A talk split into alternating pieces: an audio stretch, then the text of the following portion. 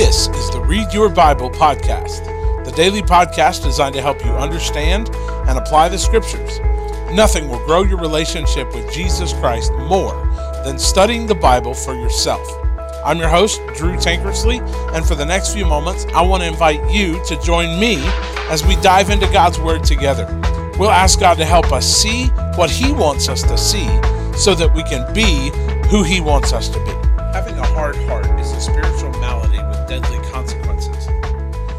Pharaoh learned the grievous consequences of shaking your fist in the face of God all too well. On today's podcast, we'll learn how each of the plagues directly defeated an Egyptian god and consider the ramifications of Pharaoh's resistance and what it means for our lives today. Look with me, if you would please, at verse number 32 of Exodus chapter 8. But Pharaoh hardened his heart this time also and did not let the people go. As the theological education for which the Pharaoh requested continued to ensue, we learn just how hard the Pharaoh's heart can be to God's demands. Much is made of God hardening Pharaoh's heart in academic circles, and while this admittedly is a difficult concept to grasp regarding God's sovereignty, it shouldn't be ignored that it is Pharaoh who at first hardens his heart to God's demands. Remember back in chapter 3? After God patiently waits for Moses to get to the backside of the desert and the end of himself, he at last overcomes Moses' excuses as to why he can't do the one thing that every Israelite had hoped someone would do for the last 400 years, namely, deliver them from the oppression of the Egyptians. After the Lord met with Moses there in the wilderness, he courageously stands before the Pharaoh, insisting that the Hebrew nation evacuate Egypt for at least three days to worship the Lord, though we know that God had designs on delivering them permanently. But at this point, the Pharaoh is not even willing to consider a long weekend for these slaves to worship. A custom Egyptian literature makes clear that the ruler would do from time to time. Presumably, the Jewish slave force was so valuable to the developing Egyptian economy that he wouldn't even consider it. The Pharaoh had scoffed, Who is the Lord? Well, he's getting a front row seat to the power and majesty of this God. After the Nile, the life source of their economy had turned to blood. In chapter 8, we learn of three more plagues that God will rain down from heaven on the rebellion of this hard hearted leader the plague of frogs, of gnats, and of flies. The theme of this book of Exodus is that God will be glorified over every other God. Everything we worship will come to recognize eventually that God alone is to be treasured and revered forever. We learned yesterday how the Pharaoh's power was represented by the cobra, with the headdress itself resembling the hood of a cobra. We saw how God's power swallowed up the Pharaoh's power by Moses' rod swallowing up the magician's snake. Now the Lord takes aim at the gods of the Egyptians. At the end of chapter 7, the Nile River had turned to blood. The Egyptians worshipped Hapi, the Egyptian god of the Nile, the water bearer, the giver of all life. By turning the Nile to blood, God demonstrated that He alone was the one who gave energy and water. Jesus himself declares that he who drinks of this water will thirst again. But he who drinks of the water that I will provide him, it will be within him a well of water bursting forth into eternal life. The Nile turning to blood demonstrated God's power over the Egyptian god Hapi. The second plague we read of at the beginning of chapter 8 is the frogs. We learn that there are frogs everywhere. Everywhere you look, step, go, there's a frog. The Egyptians worshiped the Egyptian goddess of fertility, Heket, which is the head of a frog. God was demonstrating that He was the one who not only gave life, but also made things fertile. What is so ironic is that the Egyptians once again try to counterfeit God's miracle and only make matters worse by generating more frogs. It would seem to me the miracle would have been the cessation of the plague, not the counterfeit of it. But alas, that miracle is reserved for the real miracle worker. He alone can stop the frogs. A miracle Moses asked the Lord to perform tomorrow at Pharaoh's request. Why would you want one more night with the frogs? Why not right now? It just goes to highlight the rebellion and the stubbornness of the Pharaoh. The third plague of which we read is the plague of the gnats. The Egyptians also worshipped the false god Geb. This false god represented the dust of the earth. The people worshiped the dust god. So the one true God commands Moses to smite the dust of the land, which became lice over the whole earth. Can you imagine? Every speck of dust immediately turning to lice. That's what happened.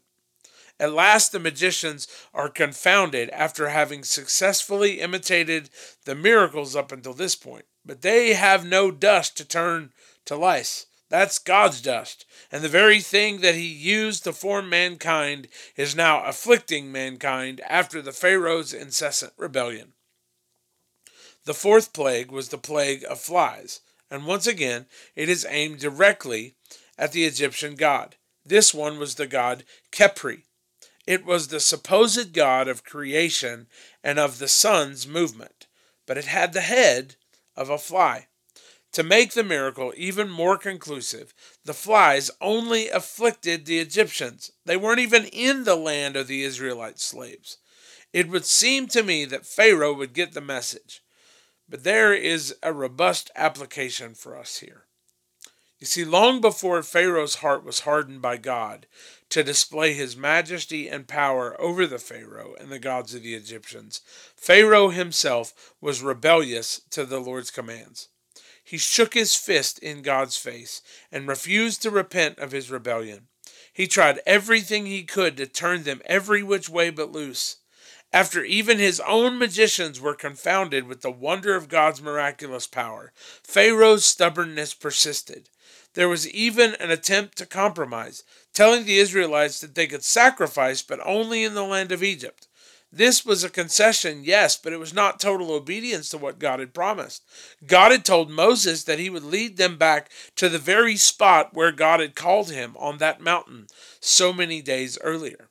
Then Pharaoh tries another tactic, promising to let them go if God delivered them from the plague, only to renege on that agreement after the affliction had subsided. He does this not once, but twice, for his heart was hardened against God's commands.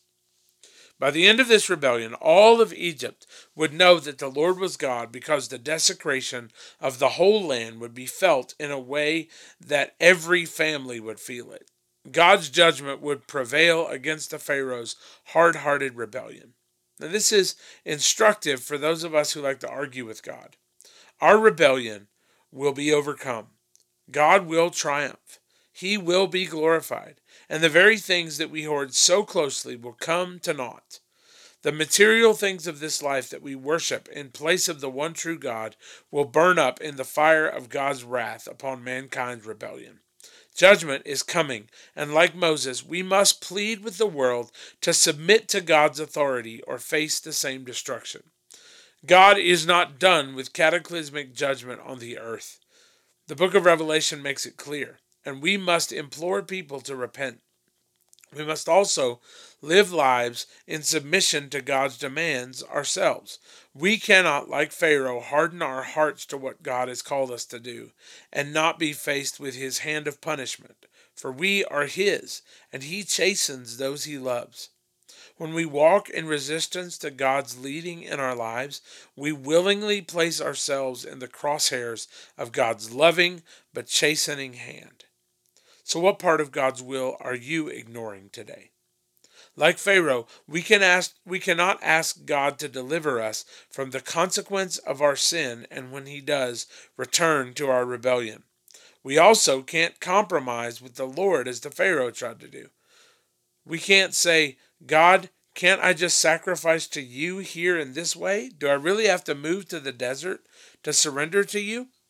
Such compromise is not what the Lord asks. Does the very God who delivers us not deserve our complete and total obedience? We must live lives of submission to God's ways and not walk in compromise or negotiate with the King of heaven. So, Jesus, as we come to you today, forgive us for trying to compromise and negotiate when it comes to your request. Forgive us for begging for your deliverance, only to return to our rebellion when our affliction subsides. May we live lives of total obedience to your calling, and may we implore others to do the same to avoid the inevitable destruction that awaits their rebellion. In your name. Amen. Thanks for joining us today for the Read Your Bible podcast. For show notes to today's episode, please visit readyourbible.info. While you're there, you can listen to past episodes as well as access a host of additional resources designed to help you grow in your faith. It's all there for you at readyourbible.info. That's readyourbible.info. For more information about South Seminole Baptist Church, just go to southseminole.com. Join us again tomorrow as together we help you learn to read your Bible.